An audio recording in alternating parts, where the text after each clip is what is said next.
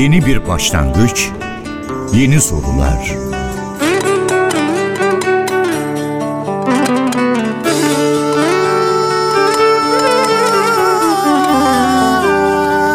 Yeni bir yolculuk, sıra dışı keşifler.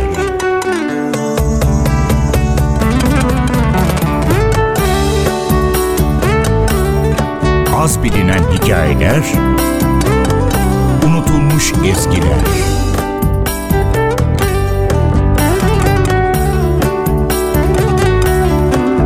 Kadim sesler, uzak coğrafyalar.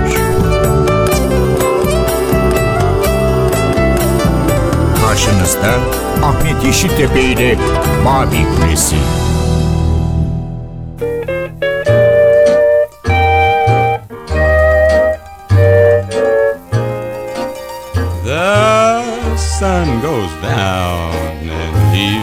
Sad and blue.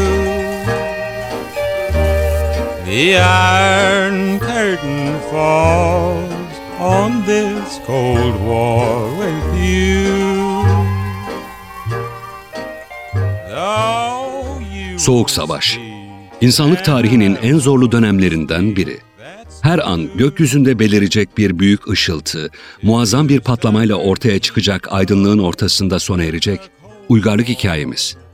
Bir nükleer felaketle nihayete ereceğini düşündüğümüz insanlık serüveni. Uzun yıllar korkuyla, güvensizlik ve belirsizlik içerisinde yaşanan bir çekişmenin, karşılıklı inatlaşma ve kutuplaşmanın her an savaşa dönüşeceği fikri. Bu paranoya, tekinsiz dünya gündemi ve belirsizlik içerisinde geçen günler, uluslararası ilişkilere koyu bir gölge, kalın bir sis tabakası örten iki merkezli, birbirine hem ideolojik hem de ruhen tümüyle zıt kamplardan oluşan bir küresel denge. Soğuk Savaş yılları en az üç kuşak üzerinde baskı, güvensizlik ve korku ortamında geçti. İnsan kimyasını alt üst eden bir ruh ikliminde yaşandı.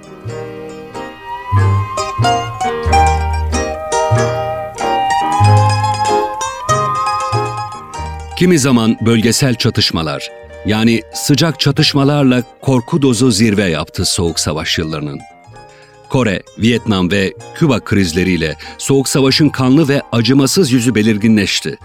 Latin Amerika'dan Afrika'ya hemen birçok ülkede gerçekleşen askeri darbelerle ulusların tarihine acı hatıralar, derin ve unutulmaz izler kazındı. Soğuk Savaş, iki kutuplu dünyanın iki siyasi merkezinden gelen kararlar ve emirlerle insanlık tarihinin en sıkıntılı dönemlerinden birine neden oldu. Babil Kulesi'nde son günlerde Ukrayna'nın Rusya tarafından işgaliyle sıkça hatırlanan ve gündeme gelen Soğuk Savaş yıllarına döneceğiz. Tatsız bir nostaljik seyahat gibi görünse de aslında o dönemi yaşayan kuşakların yeşerttiği barış ve özgürlük umutlarının ışığında kötü örneklerden ders çıkaran sonraki kuşakların hikayeleriyle farklı bir Babil Kulesi inşa edeceğiz. Yine müziğin rotasında az bilinen, unutulmuş ya da unutulmaya yüz tutan gerçek öykülerin içinden geçerek 1947'den başlayarak yaklaşık 45 yıllık bir dönemin zirve olaylarını anlatacağız. Babil Kulesi'ne hoş geldiniz. Harry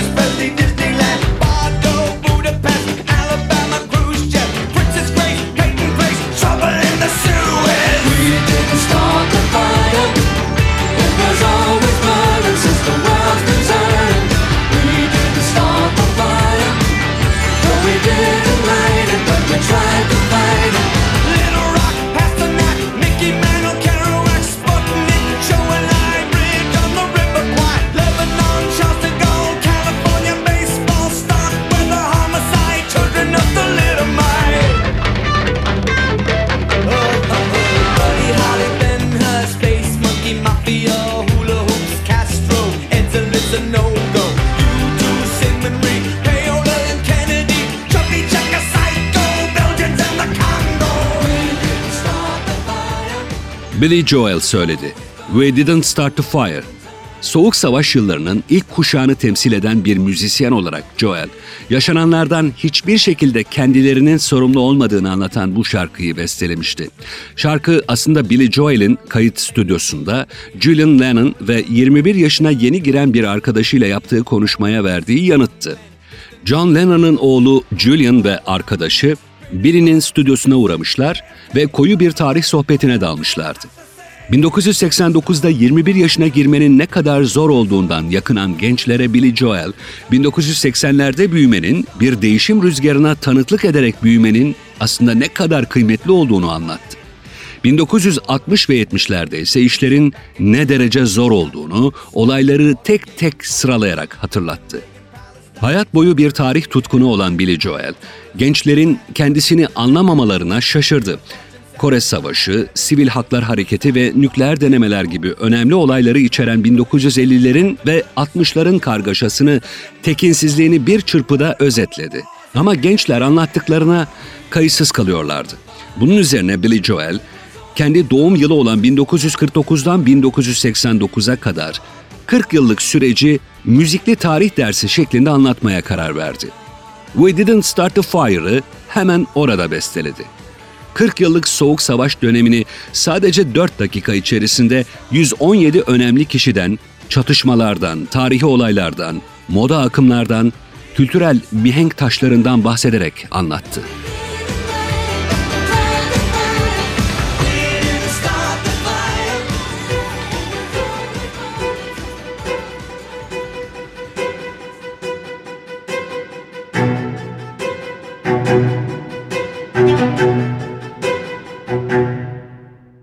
Soğuk Savaş, iki süper güç olan Amerika Birleşik Devletleri önderliğindeki Batı blokuyla Sovyetler Birliği'nin önderliğindeki Doğu bloku ülkeleri arasında Truman doktrininin ilanından yani 1947'den Sovyetler Birliği'nin dağılmasına yani 1991'e kadar devam ettiği kabul edilen uluslararası siyasi ve askeri gerginlik.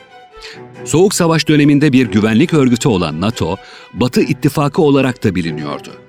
Batı bloku, NATO üyesi ve üyesi olmayan diğer Amerika Birleşik Devletleri ile müttefik, kapitalist ve anti-komünist ülkelerden oluşuyordu.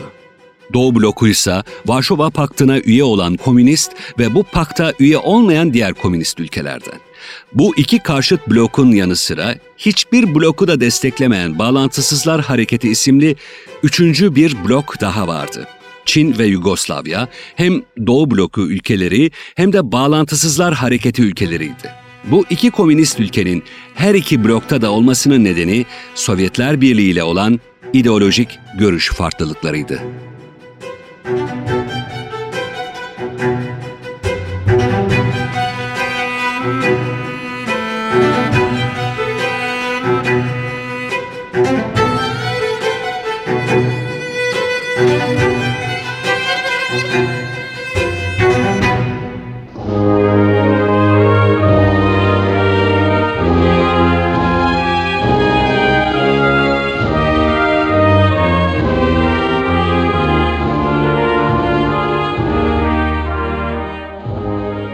Fonda duyduğunuz Kuzey Atlantik Anlaşması Örgütü NATO Marşı, 1989 yılında Lüksemburglu bir subay ve askeri bando üyesi olan Andrei Reichling tarafından bestelenmişti.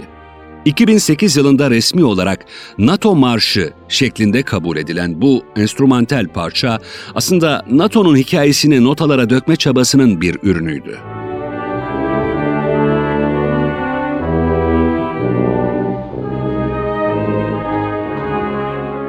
NATO, doğudan gelecek komünizm tehlikesine karşı batıdaki demokrasi ve özgürlük ideallerini temsil eden bir kuruluş olarak görülüyordu.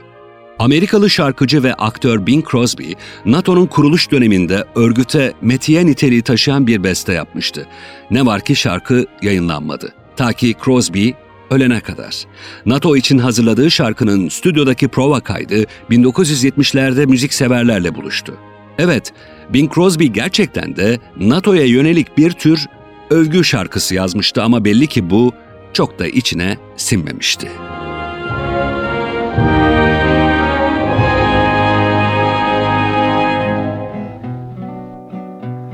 Ten years have passed since people lived in fear and dread. When hope and independence died and dark aggression spread. Then NATO went on guard and free men ceased to yield. We live again in peace and strength behind the NATO shield.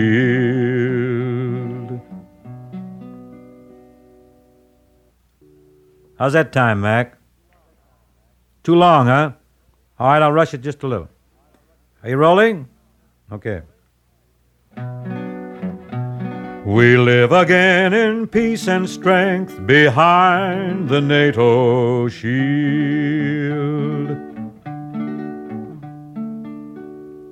How's that? Just do one of those things, Vince. All right. Here we go.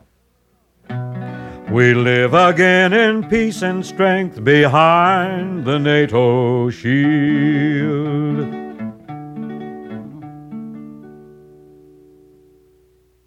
Now we got the long version. How do we do that? We'll give it uh, a rundown on the long version once. D, D, all right. Well then, here we go. Are you rolling? Hot? Go.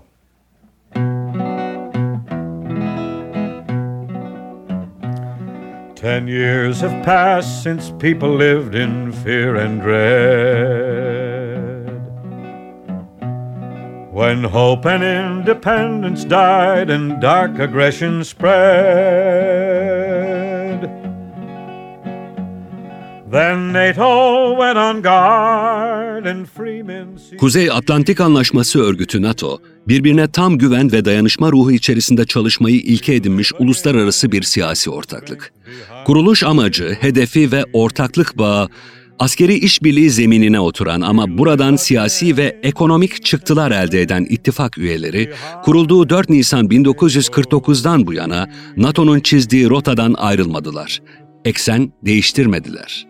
İttifak bazı gelişmeler karşısında stratejilerini güncelleştirse de Sovyetlerle başlayan doğudaki düşmana karşı güç birliği fikri her dönem sabit kaldı. Kuruluşundan 3 yıl sonra 1952'de Türkiye ve Yunanistan'ın 1954'te Batı Almanya'nın bu ittifaka katılmaları da gösteriyordu ki NATO sadece Sovyet tehdidine karşı kurulmuş bir savunma örgütü değil, aynı zamanda onu çevreleme politikasının da ilk aşamasıydı. Batı Almanya'nın ittifaka katılmasının önemli bir nedeni, Alman iş gücü desteğini almadan bir Sovyet işgaline karşı koymak için yeterince konvansiyonel kuvvet göndermenin imkansız olmasıydı. Buna resmi bir yanıt olarak da Sovyetler Birliği 14 Mayıs 1955'te Varşova Paktı'nı kurdu. Böylece Soğuk Savaş'ın iki tarafı somut biçimde ortaya çıktı. NATO'nun kuruluş amacı karşıdan gelen bu hamleyle meşruiyet zeminini sağlamlaştırdı.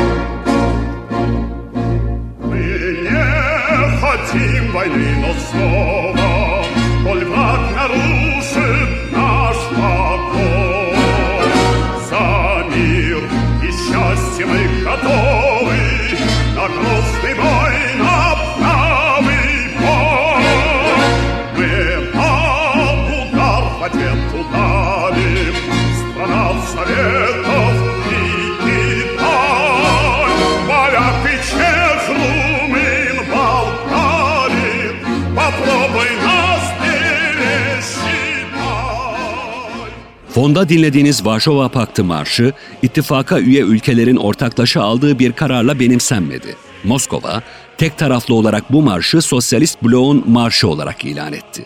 Sosyalist ülkeleri karşılıklı bağlarını bir pakt içinde güçlendirmeye yönelten başlıca sebep bu ülkelere ve sosyalizmin yayılmasına karşı 1949'da kurulan NATO'nun askeri etkinliklerini artırması ve silahlanmaya hız vermesiydi. Birliğin kuruluşuna ilişkin ilk adım 29 Kasım 2 Aralık 1954 tarihleri arasında 8 sosyalist ülkenin katılımıyla ortak güvenliğin ve barışın korunması konusunda ve Moskova'da düzenlenen konferansta atıldı. Varşova Paktı, Londra ve Paris anlaşmalarıyla Federal Almanya'nın yani Batı Almanya'nın NATO'ya girmesi ve NATO'ya bağlı olarak Batı Avrupa Birliği'nin kurulmasıyla Avrupa'da doğan ve giderek artan savaş tehlikesine karşı biçimlendi. Paktın kurucularına göre bu gelişmeler barışsever devletlerin güvenliği bakımından bir tehdit oluşturuyor ve savunmaya yönelik önlemlerin alınmasını gerektiriyordu.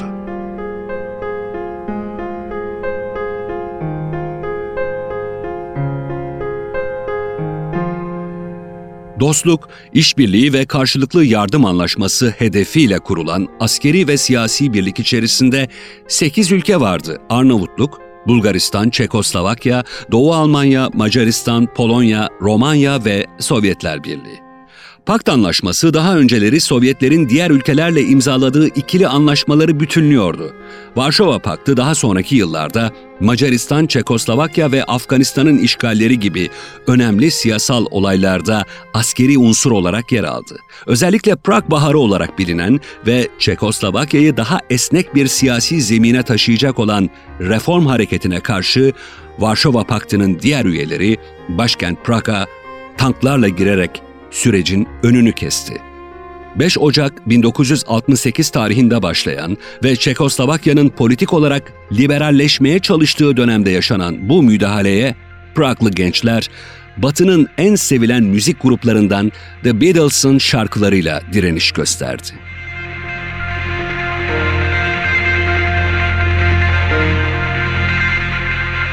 Hej Jude, pláš? Oči pálí a slzy sebou. Víc nemá, jen malý poslední dár. Znáš písniček pár, ty půjdou s tebou. Hej Jude, že má tě rád, to se v tak snadno zpívá. Na rubu všech písní, kde končí rým, tam prý leží stín, který nám zbývá. Svět je krásný, svět je zlej, hej Jude, věř v něj, do nám dal a bolí. A do těch ran ti sype sůl a máme hůl, tak vládne nám svět,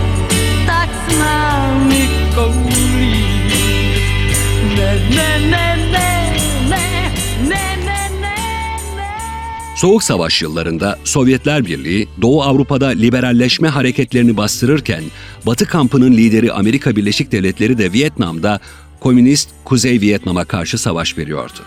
Savaş karşıtlığı ise sesini en yüksek perdeden yine şarkılarla, müzikle duyurmaya başlamıştı. Buffalo Springfield'ın For What It Is Worth isimli şarkısı Vietnam Savaşı'na karşı çıkışın ve Soğuk Savaş'ın sıcak çatışmasına ayak diretmenin hikayesini anlatıyordu. Hey, burada bir şeyler oluyor ama ne olduğu tam olarak belli değil. Orada silahlı bir adam var ve bana dikkat etmem gerektiğini söylüyor. Sanırım artık durmamızın zamanı geldi. Arkadaşlar, bu gürültü ne? Herkes görsün artık neler oluyor. Savaş hatları çiziliyor. Hiçbiri haklı değil, herkes biliyor. Gençler fikrini söylüyor ama önleri kesiliyor. Paranoya hayatımızın derinliklerine iniyor. Korktuğumuz başımıza geliyor. Şimdi çizginin dışına çıkma zamanı. Birileri sizi alıp götürmeden önce. Arkadaşlar, bu gürültü ne? Herkes görsün artık. Neler oluyor? There's something happening here. What it is ain't exactly clear. There's a man with a gun over there, telling me I got to beware. I think it's time we stop. Children, what's that sound? Everybody look what's going down.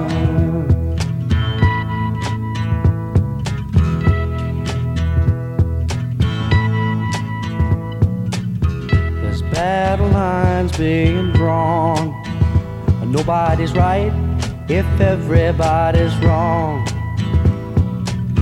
Young people speaking their minds are getting so much resistance from behind. Time we stop, hey, what's that sound? Everybody look what's going down.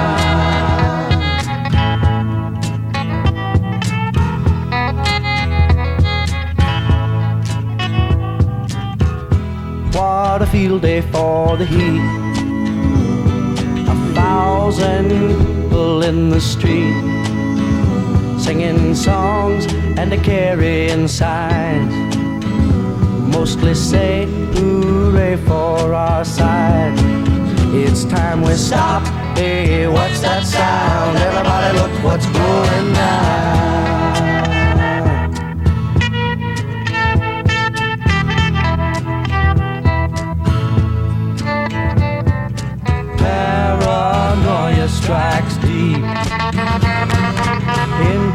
Your life, it will creep. It starts when you're always afraid. Step out of line, the man come and take you away. We better stop. Hey, what's that sound? Everybody look what's going down. Stop. Hey, what's that sound? Everybody look what's going. We better stop now. What's that sound? Everybody look what's going.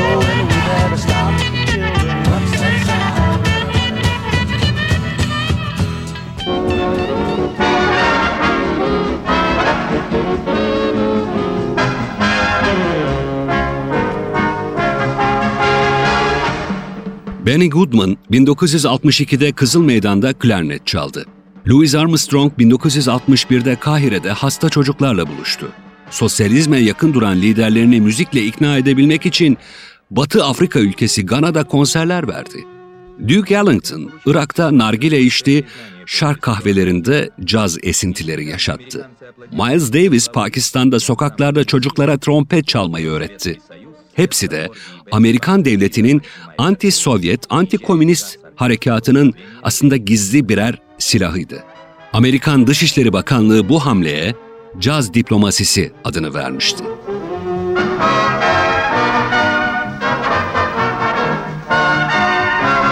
Советские люди с неизменным радушием и интересом встречают посланцев культуры из других стран. Разумеется, это относится и к зрителям Ленинграда, одного из крупнейших культурных центров страны. Soğuk Savaş dönemi Amerika Birleşik Devletleri ile Sovyetler Birliği arasında ideolojik olduğu kadar kültürel bir savaşa da sahne oluyordu. Bu nedenle askeri ve teknolojik gelişmelerin yanı sıra düşünürler, sanatçılar ve istihbaratçılar bu savaşta oldukça önemli bir role sahipti.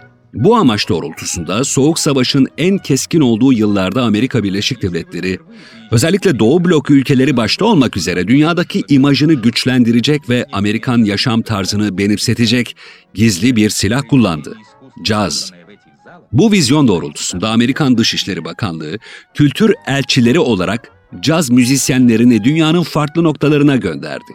Caz müziğinin bu vizyonun bir parçası olarak seçilmesinin nedeni ise bu müziğin Amerikan kültürünü başta Afrika olmak üzere diğer kültürlerle harmanlayan ve kaynaşmasını sağlayan güçlü bir unsur olarak düşünülmesiydi. Ayrıca cazın imajı Amerika Birleşik Devletleri'nin açık görüşlülüğünü yansıtan, demokratik hak ve talepleri dile getiren, yenilikçi, devrimci arayışlara kapı aralayan, liberal bir müzikal yönelim, özgürlükçü bir akım olarak da ortaya çıkmıştı. Caz diplomasisi adı verilen bu vizyon doğrultusunda Afganistan, Hindistan, Irak, Suriye, Japonya ve Güney Kore gibi ülkelere Louis Armstrong, Benny Goodman, Duke Ellington, Dizzy Gillespie, Miles Davis ve Dave Brubeck gibi efsane isimler kendi orkestralarıyla birlikte gönderildi. Muhakkak ki bunlar arasında en başarılısı Afrika'da sosyalist bloğa yakın duran ülkelerin halklarının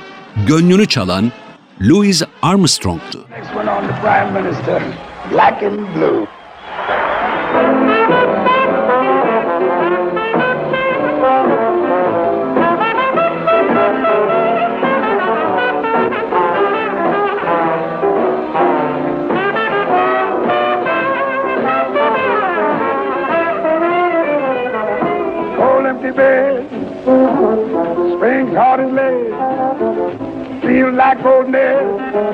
Wished I was dead. What did I do? Be so black and blue. Mm, Even the mouse ran from my house. They laugh at you and you too. Soğuk Savaş yıllarının en fazla hırpaladığı ülkelerin başında Türkiye geliyor. Türkiye, İkinci Dünya Savaşı sonrasında boğazların kontrolüne yönelik çeşitli girişimlerde bulunan Sovyetler Birliği'nin olası işgaline karşı güvenlik arayışına girdi. Türkiye'nin Kore Savaşı için uluslararası koalisyona bir Türk birliğini taahhüt etmesinden bir yıl sonra NATO ittifakı Ankara'ya tam üyelik teklifi yaptı. Şubat 1952'de Cumhurbaşkanı Celal Bayar katılımı onaylayan belgeyi imzaladı. Hemen ardından Adana İncirlik'te hava üssü inşaatına başlandı. 1964 yılında NATO Enformasyon Dairesi, ittifakın Güneydoğu kanadındaki Türkiye'nin stratejik önemini anlatan Türkiye'nin Umudu isimli 30 dakikalık dokümanterde Sovyetlerin yayılmacı tehdidine karşı bu genç cumhuriyetin nasıl modernleştiğini anlattı. Öyle de geleman, öyle de geleman Yürek gözlüm geleman, altın dişlim geleman Kırma taşlım geleman, nurdan gelir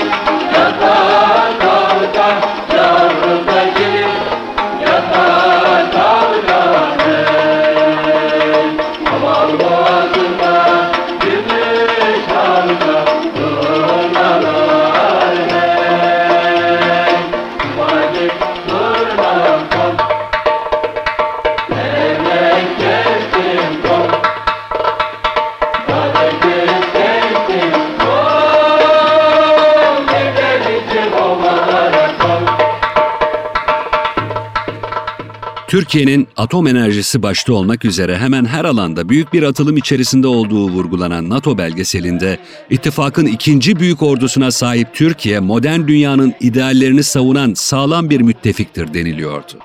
Bugün NATO arşivlerinde Bedri Rahmi Eyüboğlu'nun NATO karargahı için hazırladığı 10 ton ağırlığındaki anıtsal mozaik panonun fotoğrafı hala dikkat çekiyor. Arşiv fotoğraflarında geçmişte İzmir'de konuşlandırılan Güneydoğu Kara Kuvvetleri Karargah Merkezi ve Güney Avrupa Müttefik Hava Kuvvetleri Komutanlığı'nın ilk hizmet binaları da görülüyor. Ve NATO bayrağı altında görev yapan ilk kadın savaş uçağı pilotu 1950'lerin başında Türk Hava Kuvvetleri'nden Leman Bozkurt Altın Çekic'in fotoğrafı. Hill Village doubled by a twin township on the next slope. For the workers who go down into the non-stop day and night world of steelmaking. Tomorrow, more young men seeking jobs, more projects demanding steel. So another valley is laid out to absorb the men to produce the metal. Behind the factories, the ports like Zumwalt,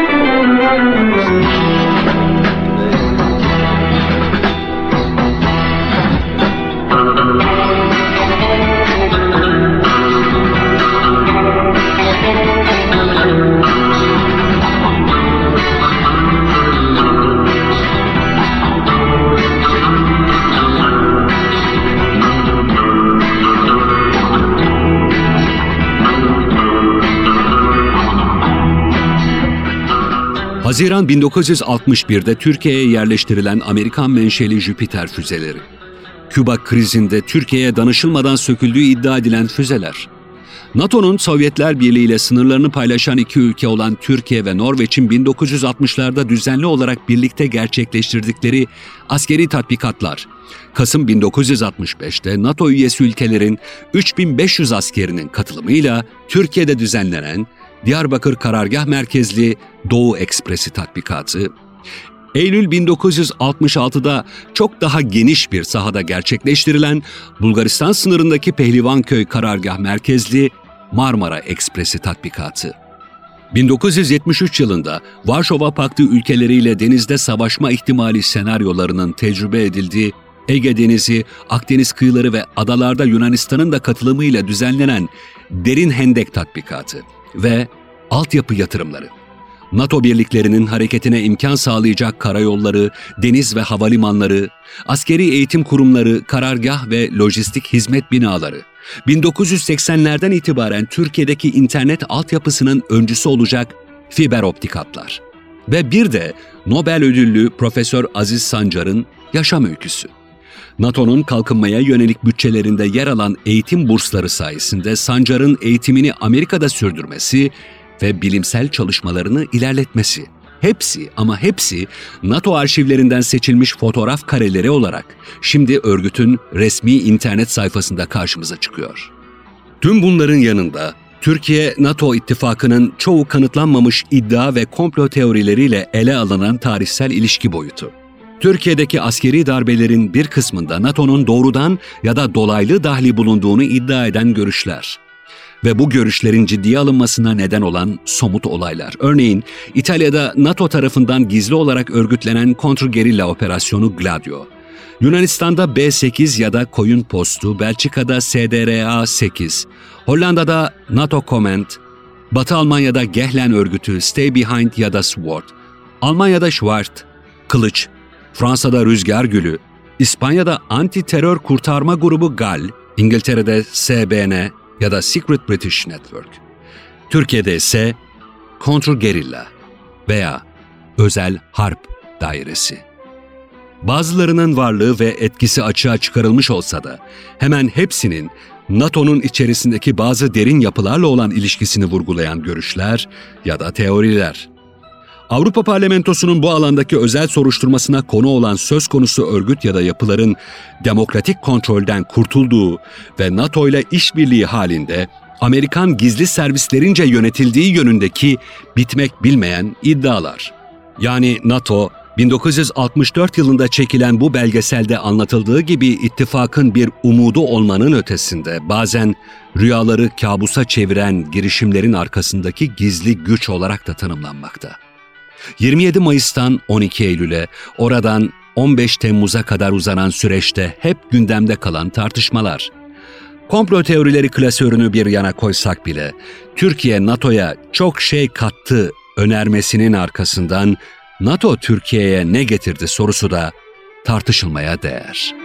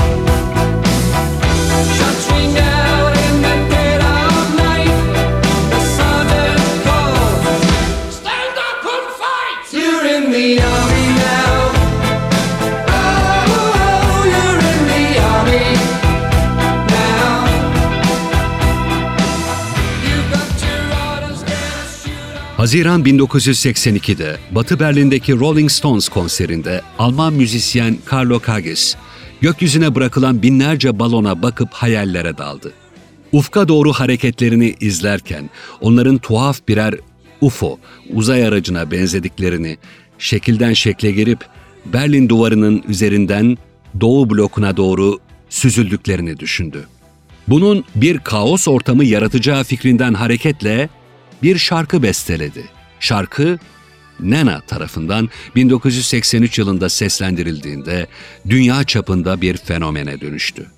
Soğuk Savaş yıllarının sonuna doğru o dönemin simgesi haline gelen şarkının sözlerinden küçük bir alıntı yapacağız şimdi. Ufka doğru yol alan 99 balonu uzaydan gelen UFO'lar sandılar. Bir general arkalarından bir uçak filosu gönderdi uyarmaları için. Ama aslında ufukta sadece 99 balon vardı. 99 yıl savaşmak ortada kazanan falan bırakmıyor. Savaş bakanları artık yok. Savaş uçakları da. Bugün etrafta dolaşıyorum ve dünyayı enkaz halinde görüyorum. Bir balon buldum, seni düşünüp onu gökyüzüne bırakıyorum. Nena, Soğuk Savaş yıllarının en güzel şarkılarından birini söylüyor.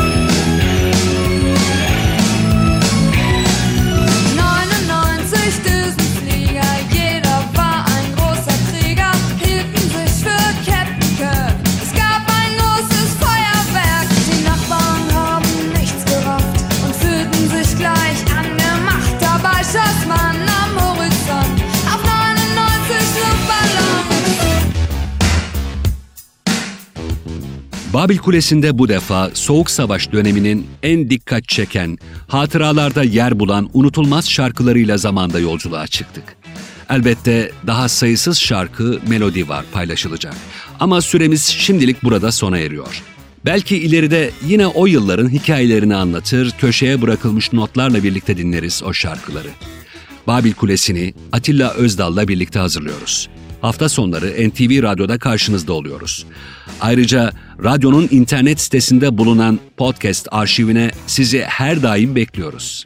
Yakın bir zamanda farklı bir bölümde yeniden buluşmak dileğiyle Soğuk Savaş'a veda şarkısıyla veda ediyoruz sizlere. Scorpions söylüyor Wind of Change. Sağlık ve esenlik içerisinde müzikle kalın. Hoşçakalın.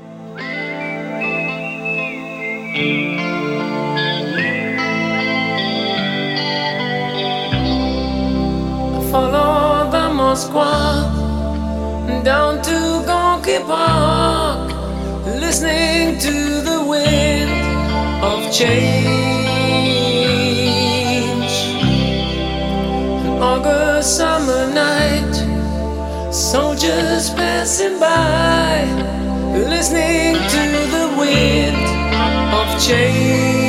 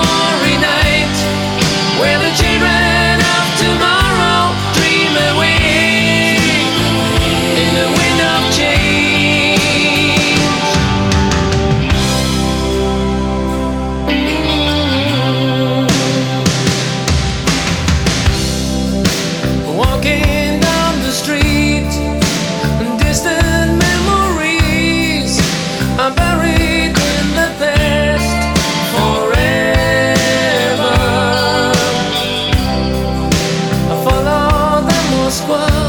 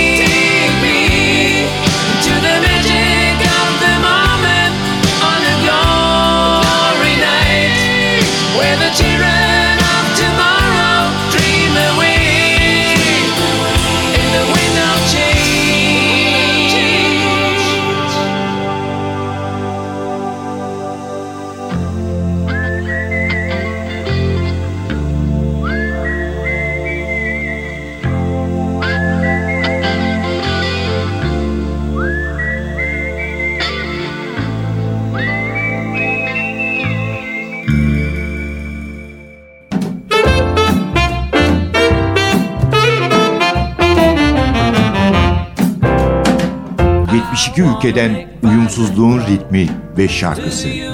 Babil Kulesi. Rengarenk bir ses tayfı. Babil Kulesi. Ahmet Yeşiltepe ile NTV Radyo'da.